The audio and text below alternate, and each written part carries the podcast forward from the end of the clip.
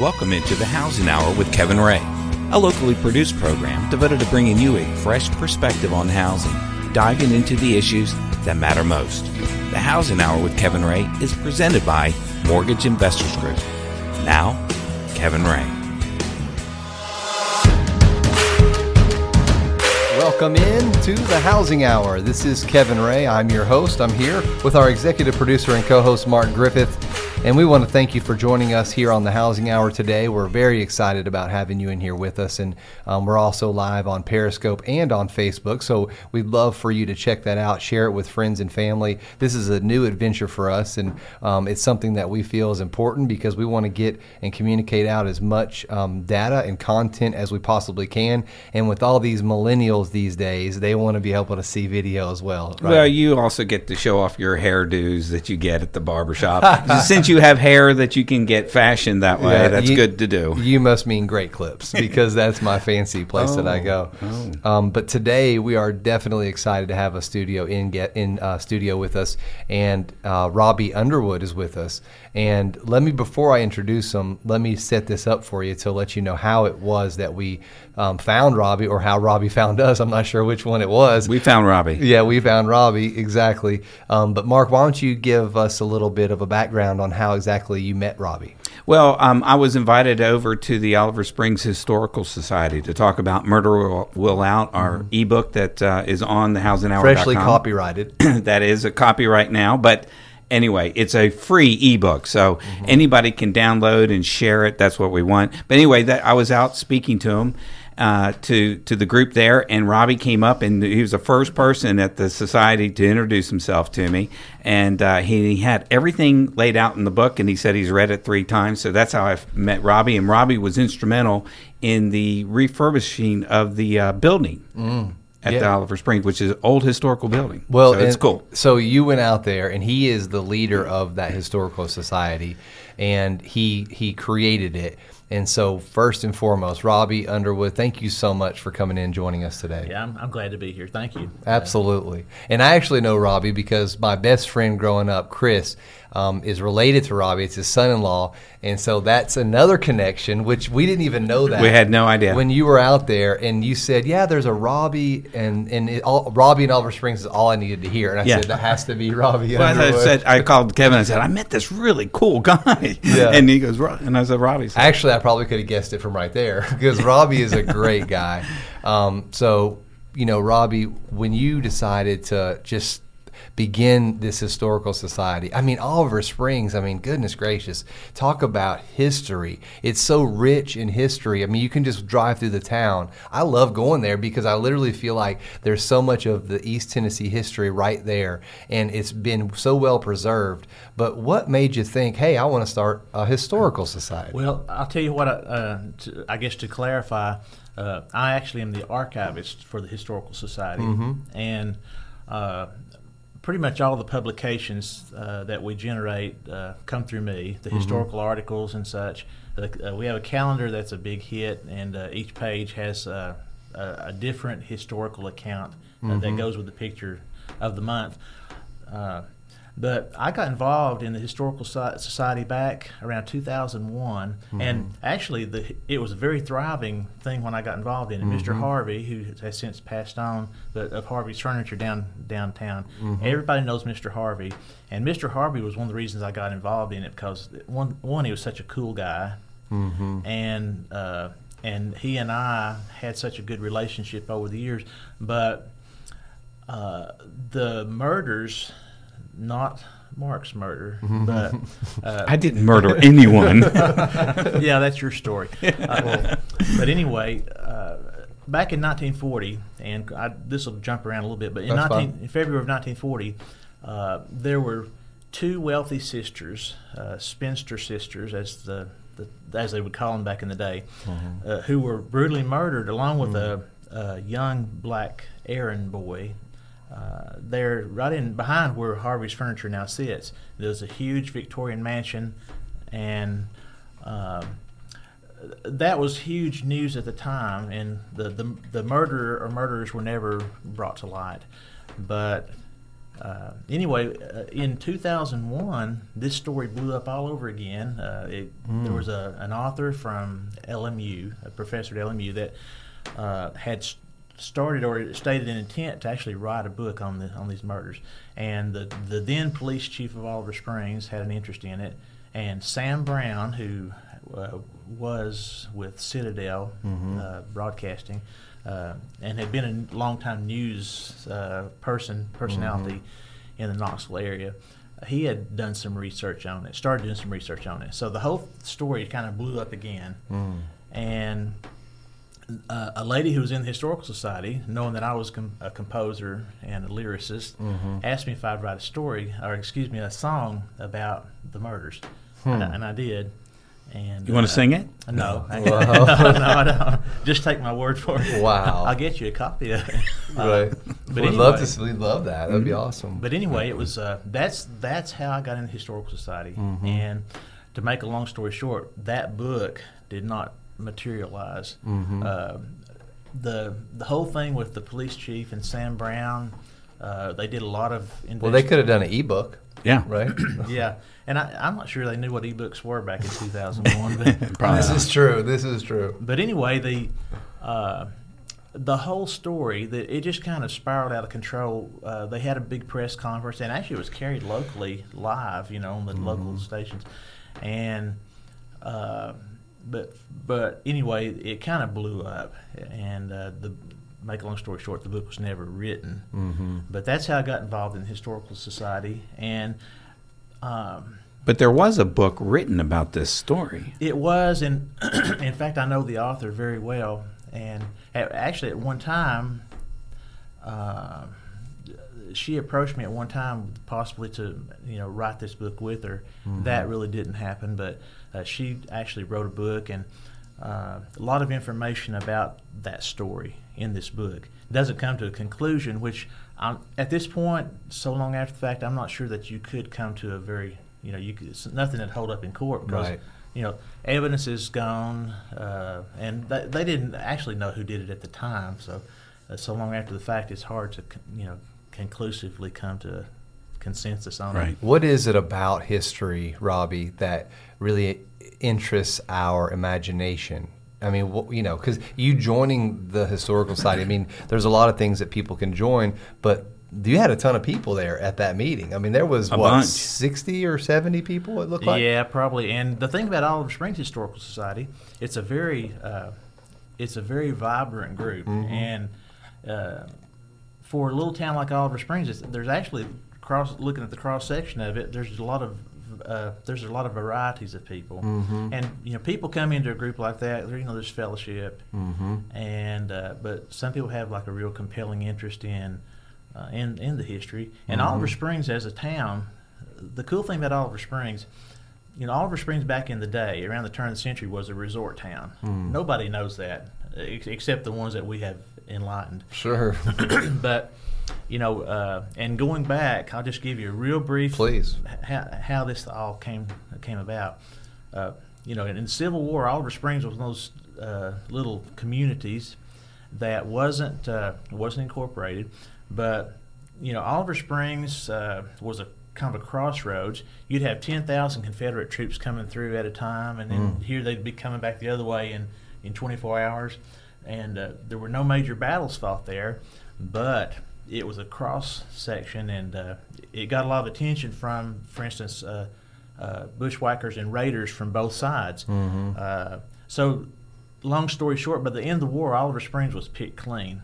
You'd have uh, people who would come in and, and requisition your cows or your last 400 bushels of corn to feed the Confederate Army. Or they the- just take them. both sides, and they and so uh, by the end of the war, Oliver Springs Oh, was wow. totally destitute. People were right at the you know right at the point of starvation.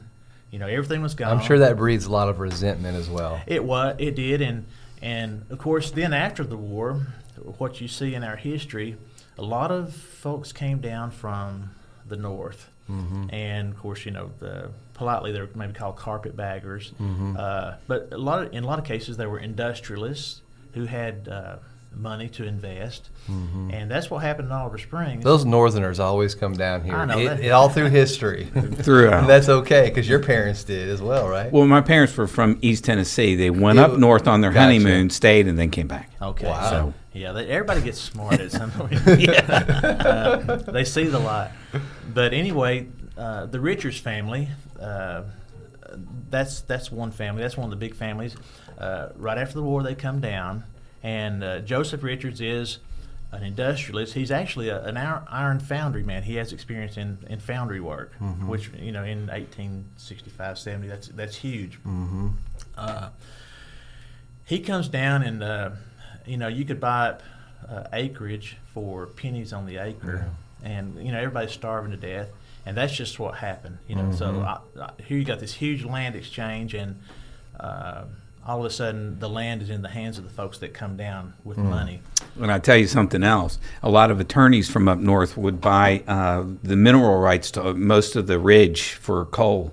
And so we would run into it, especially when we did title work for THDA. You can't have your mineral rights uh, sold or leased. I guess it was leased. So ran and into that also- problem years ago. Also, there's, I mean, please correct me. I'm so ignorant about these type of things, but I remember going to Windrock Mountain a few years ago, Mm-hmm. and there's a lot of oil being pumped out of the ground. And natural there. gas, it's huge. Natural gas. That's what it was. I mean, all over the place. And do you remember the, the big oil fire? You know the, the, Oh, the well yeah, explosion. that was a national story.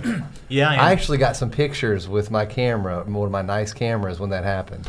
That was Uh, huge. I, my nephew is a volunteer firefighter, and he was on the, the mountain rescue team, and they were Mm-hmm. up there, you know, kind of uh, giving support to that uh, that capping effort. Yeah, And, that uh, thing burned for quite a long time. It did, and uh, I got to go up just as close as you could get. Mm-hmm. Just you know, the, up, past a certain point, uh, you knew when to stop. Right, it, it right. told you, but it was amazing uh, how that thing would, would pulse and. Uh, it's almost like the, the thing was alive and Mm-hmm. and uh, shoot I don't know how many hundreds of feet in the air, but it was huge. But yeah, they're uh, uh, who knows what the reservoirs are there? It's it's huge and, it, Mm-hmm. and they're they're really tapping into it. But And back in the 1860s, that wasn't even on the radar back then. But they, but they did know that there was a lot of mineral rights to be had. The Northerners, I suppose, like Sam Brown, who bought up all this acreage. Am I, am I right on that? well, yeah, Joseph Richards. Joseph Richards. And too, think about a, a Sam Brown is the guy who was Yeah. actually current day. Yeah, I'm getting a- the names confused uh, with well- Citadel. Now Joseph Richards, being a foundry guy, you know, of course, uh, you got to have coal. Mm-hmm. Uh, you need to have coal to uh, to smelt. I guess the, Mm-hmm. pro- the process, you know, where you, you uh, get the iron ore and take the iron from it. Mm-hmm. Uh, uh, being a foundry guy, he he knew. The, the need for, for coal to for his foundry work, Mm-hmm. and so yeah he was uh, he bought up a lot of uh, coal bearing land, and So how did how did things progress? Because you know what was Oliver Springs' turning point? Because obviously we have another 150 years of history, and Oliver Springs has become now. I mean, I wouldn't say it's a manufacturing capital of Tennessee by any stretch, but it definitely is not dead. There's still a lot of people that live there. It's thriving. And we only have one minute left in this segment, Robbie, which these segments go by so fast, especially when you're talking about something that really piques my interest. So we're going to continue this conversation um, after these messages, but I wanted to just point out to everybody if you have friends or family that you'd like to share this show with, they can watch it live on Facebook and on Twitter through Periscope. Um, and also, you can listen live, obviously, on thehousinghour.com. You can share this show certainly as well. Um, but we want to continue this conversation with Robbie right after these messages.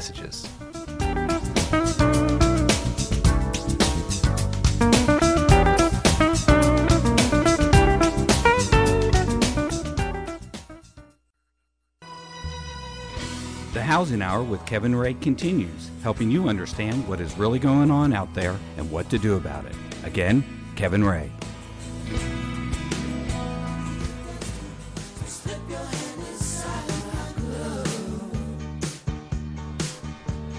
Welcome back into the Housing Hour. This is Kevin Ray. I'm your host, Mark Griffith, who is our executive producer and co host. And we have Robbie Underwood with us as well, joining us right here in studio. And we're talking about history. We're talking about all the things that um, really inspire Mark and I because those are the things that are so interesting to us. And and Mark and I, since the show has began um, in 2011, the Housing Hour, we've always made it a very big point to have people who like history and talk about history. Mark has become a historian in his own right. Has written the book uh, Murder Will Out, which was an amazing historical moment in now current day Oak Ridge's history. But he's also written other historical pieces as well. Um, the Liquidity Factor, which is world renowned um, piece on on uh, on liquidity. The history of mortgage lending. Yes, it's, it's really amazing. And there's a four, it's a four part or five part series. I think four. Four part series. Um, so those are things that are so important to us because we want to engage with our community. And sometimes the one nice thing about history is that if we can watch and learn what happened in our in our history, we can maybe keep things and prevent things from happening because history tends to repeat itself. So that's another intriguing thing as and well. The, and the important thing about historical societies is guys like me, nerds who are writing about this stuff. You're right we, about that. We get, you know, we go to the source, and the source is archivists at the Right. Historical Society, and that's what Robbie does. That's right. And so you use these people across the, the county, wherever you're researching, and they're the ones that supply it. So that's why I, in my end of my book, I have my posse, and I list all the people that helped me. That's so important to source where you got the information and who helped you. Nobody wants them. I mean, if you just went out there and said, I did this all on my own, you know, because that wasn't true, number Yeah, one. I couldn't have done it. but you did a lot of it. And Robbie, um, historical societies are popular, maybe even more popular in some areas than going to church, you know. And Uh, we have a good one too in Oliver Springs, and you know I was thinking, uh, Mark and I have talked, and of course one of the things that I, I do uh, is uh, uh, we do some uh, filmmaking, and uh, Mm-hmm. I do, and my friend uh, Clyde Clemens, who I work with uh, at times, uh, and we uh, several years ago we actually did a uh, a movie, a docudrama uh, Mm-hmm. about a gun battle that took place in Oliver Springs. But I was talking to uh, I was talking to Mark about that and, and talking about you know his book, which w- really would make a wonderful Oh, project. And but uh, our historical society, it's it's so funny. You always have you know uh, most people understand intuitively why stories like that are so compelling. Mm-hmm. And uh, but uh, one of our little ladies that was in the historical society when I was doing this project about this gun battle that took place in 1890. Uh, she didn't get it, and uh, she didn't get it. She's she's thinking, well, why do you have to glorify the bad things that happen? Right. You know, why why can't you make a movie about the good things? And so I was sitting in conversation with her, you know, and and uh, bless her heart, she's since passed on. She's a wonderful person, but Mm-hmm. Yeah. she didn't get why we uh, would do a movie about a gun battle and uh, all this, you know, shooting and killing and Mm-hmm. Right. And uh, so her daughter, who's a school teacher down in Oliver Springs, Mm-hmm. looked at her and says, "Mom, nobody wants to watch a movie about the water plant." and so I thought, you know, she said it better than I could say it. yeah. And we all like to to examine and reflect eh, on things that have happened in the past that are bad, you know, because it's like, well, why did this happen? Let's let's understand it from a human level. You know, why did this happen? And it is very intriguing, you know. And then if you can get people in and talk about that, then the good things are talked about. Well, right? in, in, this story, in Murder, Will Out, everybody always says like the O.J. Simpson murder, right? Big phenomenon on TV. A lot Mm-hmm. I of people followed it. Everybody was glued to tube it. TV. But the truth of the matter is, that everybody says, "Well, t- TV has glorified these trials." It's not true. Mm-hmm. Back in 1921, before television and really before national media was really present and hard, this story was huge. People came from Knoxville, Anderson County, all the way from Roane Knoxville? County. Well, this was a I'm day kidding. trip. Everybody I was know. talking about it. Yeah, everybody was talking about that story. and it Everybody was also it was on- written in many different publications throughout the country as well. and they and, and that was hard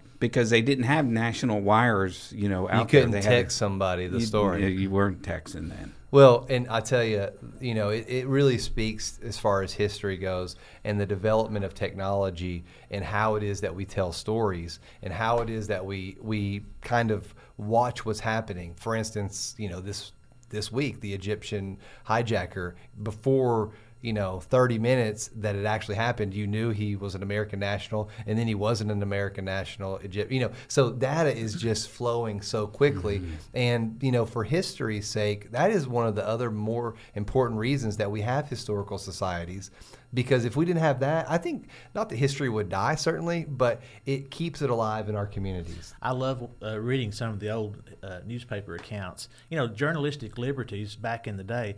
It, it was interesting to watch how some of the uh, uh, the writers, the newspaper uh, writers, would describe. For instance, when somebody, you know, the uh, accused killer. Now he's the alleged, you know, whatever. right. And back then, you know, so and so was actually apprehended after a uh, after a bloody.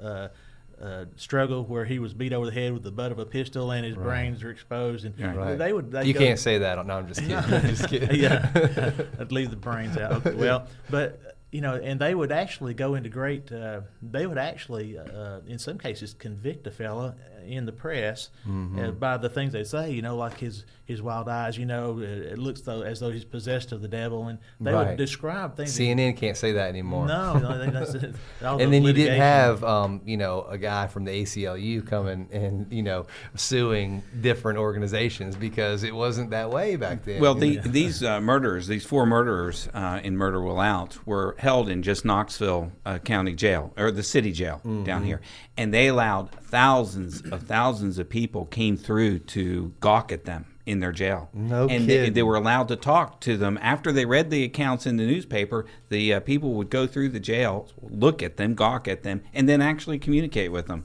So, I Did mean, they the whole charge- jury pool, pool was getting polluted at this Yeah. point. Did they charge to come through, kind of like the No, circus? You they know, you look should at the shortest lady in the world. They said It the lines were wrapped around the courthouse Wow, to get in. that's through there. really that's interesting. crazy. That's really amazing. They don't do a lot of that these days. That, that's No. just not allowed. Now, there's, you know, in Oliver Springs, and, and we're here with Robbie Underwood. He's the archivist at the, is it Oliver Springs Historical Society? Yes, is that what it's? Um, and we're talking about a variety of topics, and we're talking about history. We're talking about the book that Mark wrote, Murder Will Out, and we're also talking about Robbie's life. And um, I've got so much to talk about, but one of the things that I wanted to talk about was some famous people that came from Oliver Springs. And of course, we have um, the very well known uh, Janelle Arthur, who is your niece, Yes. amazingly talented young lady who finished fifth in the American Idol, I guess two seasons ago, or was Yeah. it three? Two seasons ago. And she's just continued to flourish and she's doing amazing things. And Robbie, um, I would say you're instrumental in her musical career because, you know, you help. Helped her. You've written songs for her. You still play with her, She right? he built her guitar. No, that's You that's know, amazing. it's I a- built my daughter's bike. I just had to screw in a couple of. you know this the story of the guitar uh, uh, it, it it's its own story but when she was on american idol uh, one of the things she did she took one of my guitars that i had built out to uh, to hollywood and she played it uh, live on on uh, international television and so my guitar actually is a lot more famous than me Mm-hmm. wow, but that's cool. I had never built her one. She would always she'd play my guitars at various times, but I thought, you know, I really should build Janelle a guitar. Mm-hmm. And so uh, American Idol uh, found out that I was doing this, so they send a, a video crew, a big crew, out to Oliver Springs to video. That's me cool. building this guitar, and they Do you uh, have that video? Can you share it? uh, They actually they've got the video. You know how that works. Yeah. They've Yeah. got the video. We'll never see it again. But yeah. But I bet you there's snippets of it on YouTube somewhere. Hopefully. Well, what happened uh, the week the week that Janelle uh, left American Idol when she was voted off? Uh, the well, she wasn't voted off. She just didn't receive enough votes. Uh, right, It's a yeah, difference. She yeah. got a lot of votes. And there's a there's a story about that too, and Vince Gill loves to tell it. You know, Mm. she sang one of his songs, and of course now she and Vince Gill are good buddies, and they uh, they play different shows together. Mm. Wow, write together, amazing. sing together. She's a, he's on her latest EP. No uh, kidding. In a duet, yeah. So you know. That's awesome. He's a good buddy to have if you think about it, Vince Gill. Of course he is, and and hold that thought because I want to continue talking about Janelle in a moment because I think she encompasses what we all have in our hopes and dreams, and we we dream about doing great things and big things, and and Janelle, a talented young lady, and there's very few people that have a voice like hers, but it could be in any walk of life. It doesn't have to be music, but she took that that passion and she had such courage to get out there and just be her. And it was amazing. It's a great story, and it's Oliver Springs all in all. So we're going to continue this conversation with Robbie Underwood, archivist extraordinaire from the Oliver Springs Historical Society. Join us right after these messages.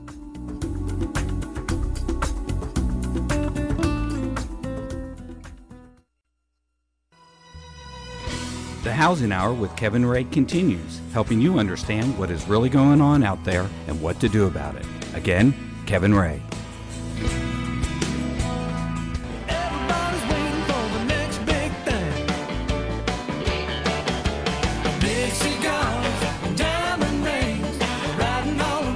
Welcome back into the Housing Hour.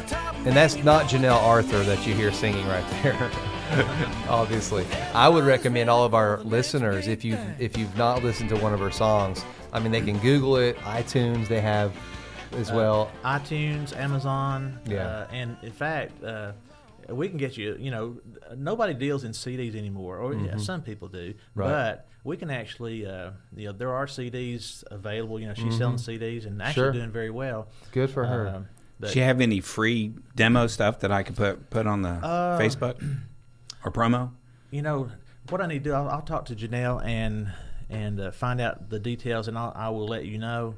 But, if there's uh, a cost, just uh, Bill when- Kevin. Yeah. yeah, Bill Kevin, yeah, he, Well, you, we can embed the He's good for iTunes it, yeah. song so they can get a preview of it, and then if they want to purchase it, they Okay, can that's just a good purchase. idea. I think the iTunes has previews of, of Okay. a whole lot of her That's what stuff. we'll do. Or if you have Apple Music for fourteen ninety nine per month, you can listen to the whole thing for free. Oh. Right, and uh, you know, the, I was telling you, uh, I think at break about her duet with uh, Vince, Vince Gill, yes. yeah, and Which Vince Gill is probably one of the most amazing country artists of all time. and also he's a good guy. And Yeah, you know, some right. people know in the industry, a lot of people know that. I don't know how many people know that on the street. Mm. Vince Gill is a genuinely good guy, Mm-hmm. and for instance, like Janelle, he he took Janelle under his wing.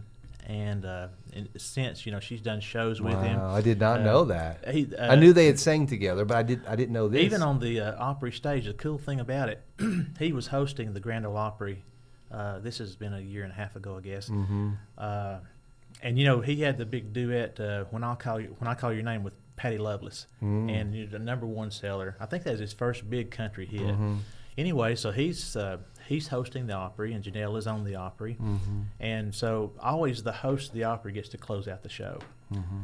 uh, when he uh, comes out to close out the show, he tells this long and convoluted story about Janelle and how he met Janelle and how, in his words, he was responsible for her getting voted off the show because she sang his song, the uh, "When I Call Your Name," the very last song she sang Yeah. before the the vote. You know, when she left the show, Yeah. and uh, he tells it funny. But anyway, uh, what he does uh, on the Grand Ole Opry stage there in the finale, he calls Janelle out to sing that song with Mm. him, and it's just the most you know.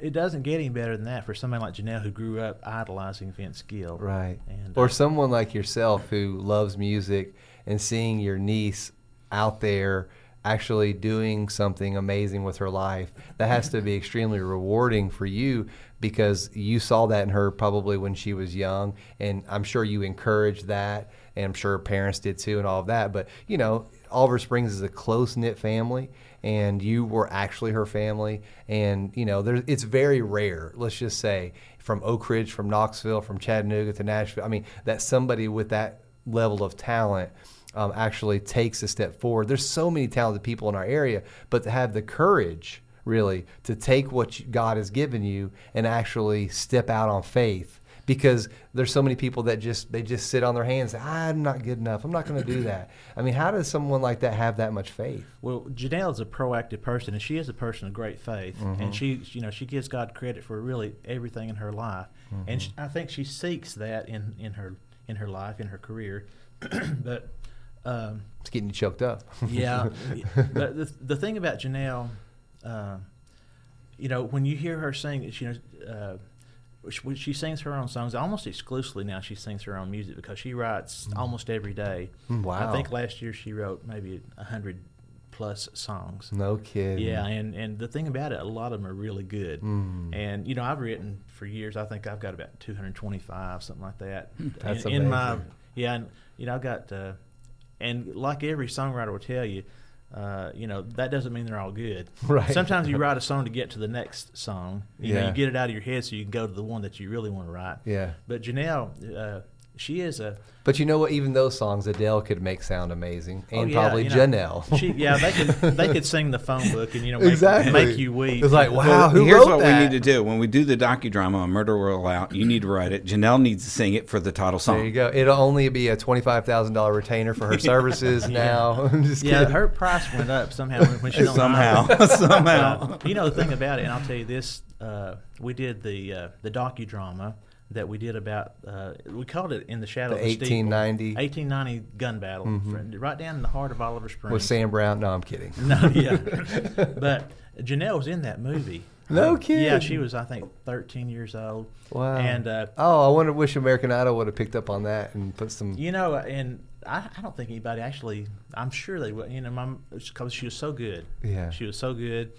Uh, my little granddaughter Madeline, who you know, Mm-hmm. Yeah. uh, Madeline was great. Madeline, No was, she about walked off with uh, the prize, You Academy she- Award. Oh my goodness! And the thing about Janelle, uh, you've watched movies where you see a, a cameo Mm-hmm. who basically just walks away with the whole thing. That was Janelle. Janelle is Mm-hmm. such an actress, and uh, she actually She uh, wanted to get involved in acting or act. You know, they uh, she was actually flown out. She did an audition before she ever got involved with Idol. I think she was maybe 12 years old, Mm-hmm. and uh, uh, she was actually flown out to uh, a movie uh, set to, to audition for a Quentin Tarantino movie, No kidding. and Natural Born Killers. no, it No. was a.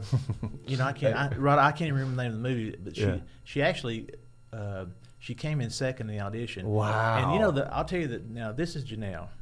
Uh, she read the script, and, and this is a twelve year old, and this a twelve year old is supposed to have a foul mouth, Mm-hmm. and uh, she basically told them that she really wasn't comfortable saying all that stuff they wanted to say, Mm. and that's the reason she didn't get. They flew her out to Oh, wow. L.A.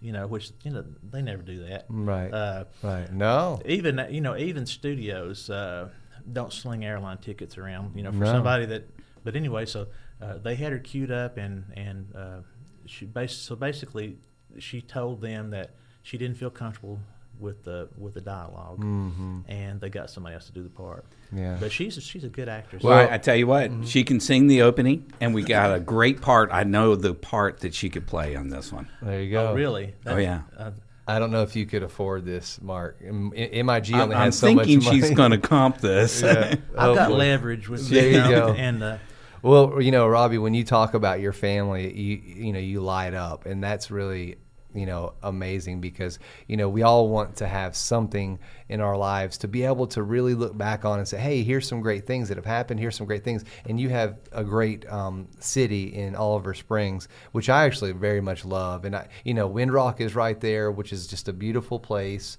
which I don't suppose is actually in Oliver Springs, but it's you have Part- to of it access it. You have it to access it. And you know it's a pretty large mountain actually and i've driven up it many times.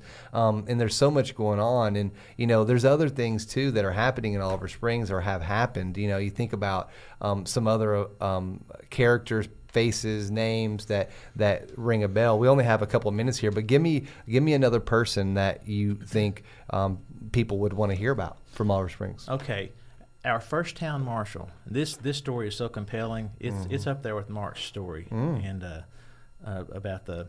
Uh, Murder. The murders in Robertsville in what's now Oak Ridge. But anyway, our first town marshal's name was Henry J. Cash. His nickname was Pony. And I was Mm-hmm. thinking, you know, you can't make this stuff up because, uh, you know, that would, you know, that'd make a, a Hollywood scriptwriter proud to have a lead character named Pony, Pony. Cash right uh, that was that was that's who he went by, Pony Yeah. Cash, and Oliver Springs in uh, back at the turn of the century really was right on, not long past the ragged edge of the frontier. You know, uh, it was a town where there was uh, coal mining and timber cutting, and like the the towns in the frontier.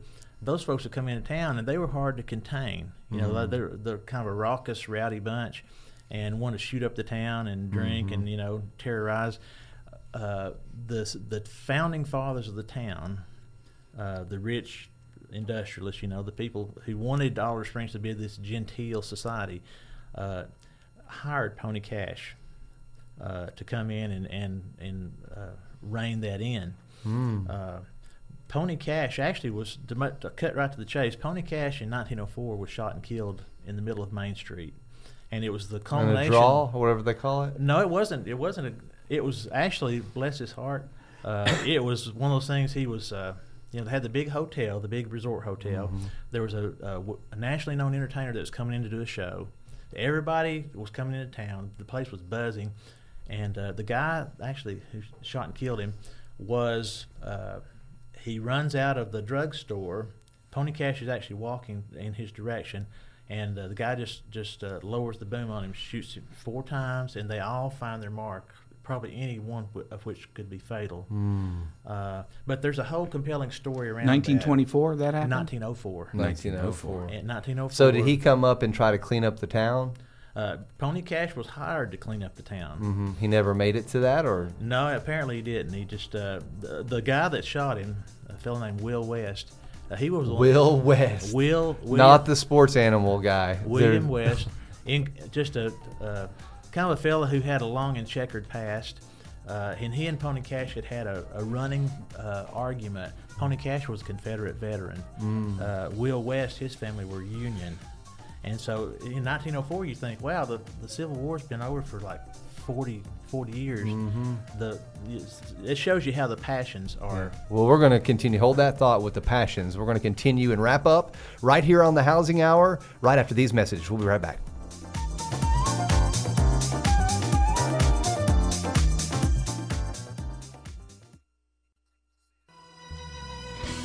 Housing Hour with Kevin Ray continues, helping you understand what is really going on out there and what to do about it.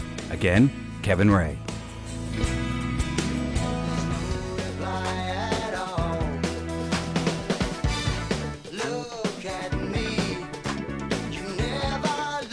Welcome back into the Housing Hour here in our last segment with Robbie Underwood, um, the archivist for the Historical Society in Oliver Springs. Thank you for joining us and um, and, and kind of putting a bow on Pony Cash. We're going to learn more about him because that sounds pretty amazing to me.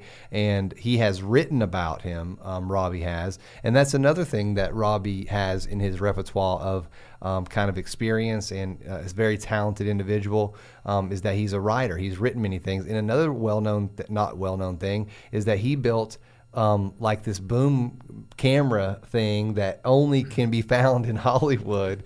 And who does that? Who just It's builds 60 something foot like that? boom. Yeah, I mean, we're talking about basically what these people that are building these drones today. He had that many years ago, right? You know, when we set out to do the In the Shadow of the Steeple, uh, one thing we wanted to do was to shoot a movie as much like a Hollywood production, uh, uh, notwithstanding the fact that we had no money to do it.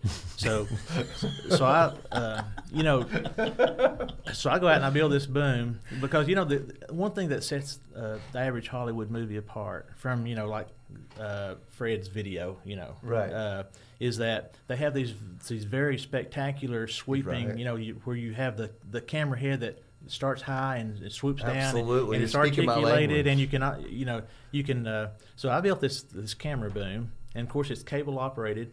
I was at the Bijou Theater when they were doing a, a country music show. I was I happened to be at, and I see this huge boom up in the in the the loft, you know, the balcony, Mm-hmm. and I'm thinking, yeah, we've done that already. but, but it worked exactly the same, you know, except it, it's probably prettier than ours. But you know, uh, you don't go to a movie to see the pretty boom. You go to see what the boom does. And uh, when did you build this?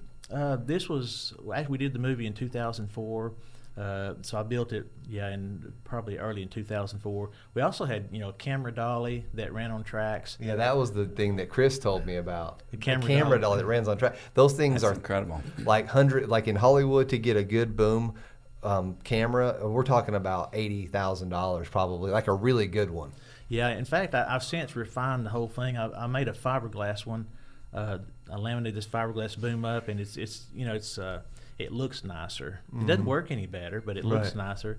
And uh, but that's how we could get the the good shots, you know. Uh, and uh, it shows in our production. I was really proud of it. And you know, uh, our friend uh, Keith Yeah, Keith, McDaniel, Keith McDaniel. uh, who has the Secret City Film Festival. Is it- I he's was- got a we've he's had him got a PBS show. coming up. yeah, and he does. He's he's he's really he's the real deal. Oh, yeah. But anyway, his uh, Secret City Film Festival, uh, we thought, wow, we'll we were proud of this project project, and we thought we'll enter it in the Secret City Film Festival. Well, we won first place. Oh. and which, which for us was like you know huge. Wow. That's awesome. It was huge, and uh, all the you know we did it. Uh, like I said, we tried to do it like a Hollywood production. You know, uh, I spent a lot of time scoring the project, uh, doing soundtrack. I did a lot of bluesy slide stuff. You know, for the Where is this movie and how can I see it? well, Yeah. I'll tell you, I'll, I'll I'll hook you up. I'll get, is get it, you. is it on need it. YouTube? Uh, you know, it should be, but it's not. You need Uh, to upload that to YouTube because people want to see it. Is it for sale or is it free? We we sell it through the historical society, but the cool thing about it, all my friends uh, have copies. uh, you know how it is. You know, it's like your baby. You know, you want Yeah. people to see your baby. Sure. And, well, well, please let us have a copy. I'd love to see that. Well, it was. And so uh, you wrote the the soundtrack, basically. Yeah, I did the soundtrack and, and did all that in my little studio. Yeah. that I've got out from my Um, house. he's got a studio at his house. Amazing. Well, Robbie Underwood, we're coming to the end of our hour, unfortunately. Um, it's really been a pleasure talking with you. And um, I think uh, we want to get this docudrama thing going, and we want to use the boom mics. I, I'm going to have a drone that we can use as well. Think about it droning over the chirp pit. Oh, yeah. I Yeah. mean, there's Yeah. so much that we could do. Now, there's going to be a lot of CGI needed to get to, to look like it. Well, I'm joking, but um, we're going to do it. So, anyway, thank you guys for joining us today. This has been an exciting show. Um, we want you guys to know that you can go to thehousinghour.com and get all the information out to your friends. Guys, we'll see you next time right here on The Housing Hour.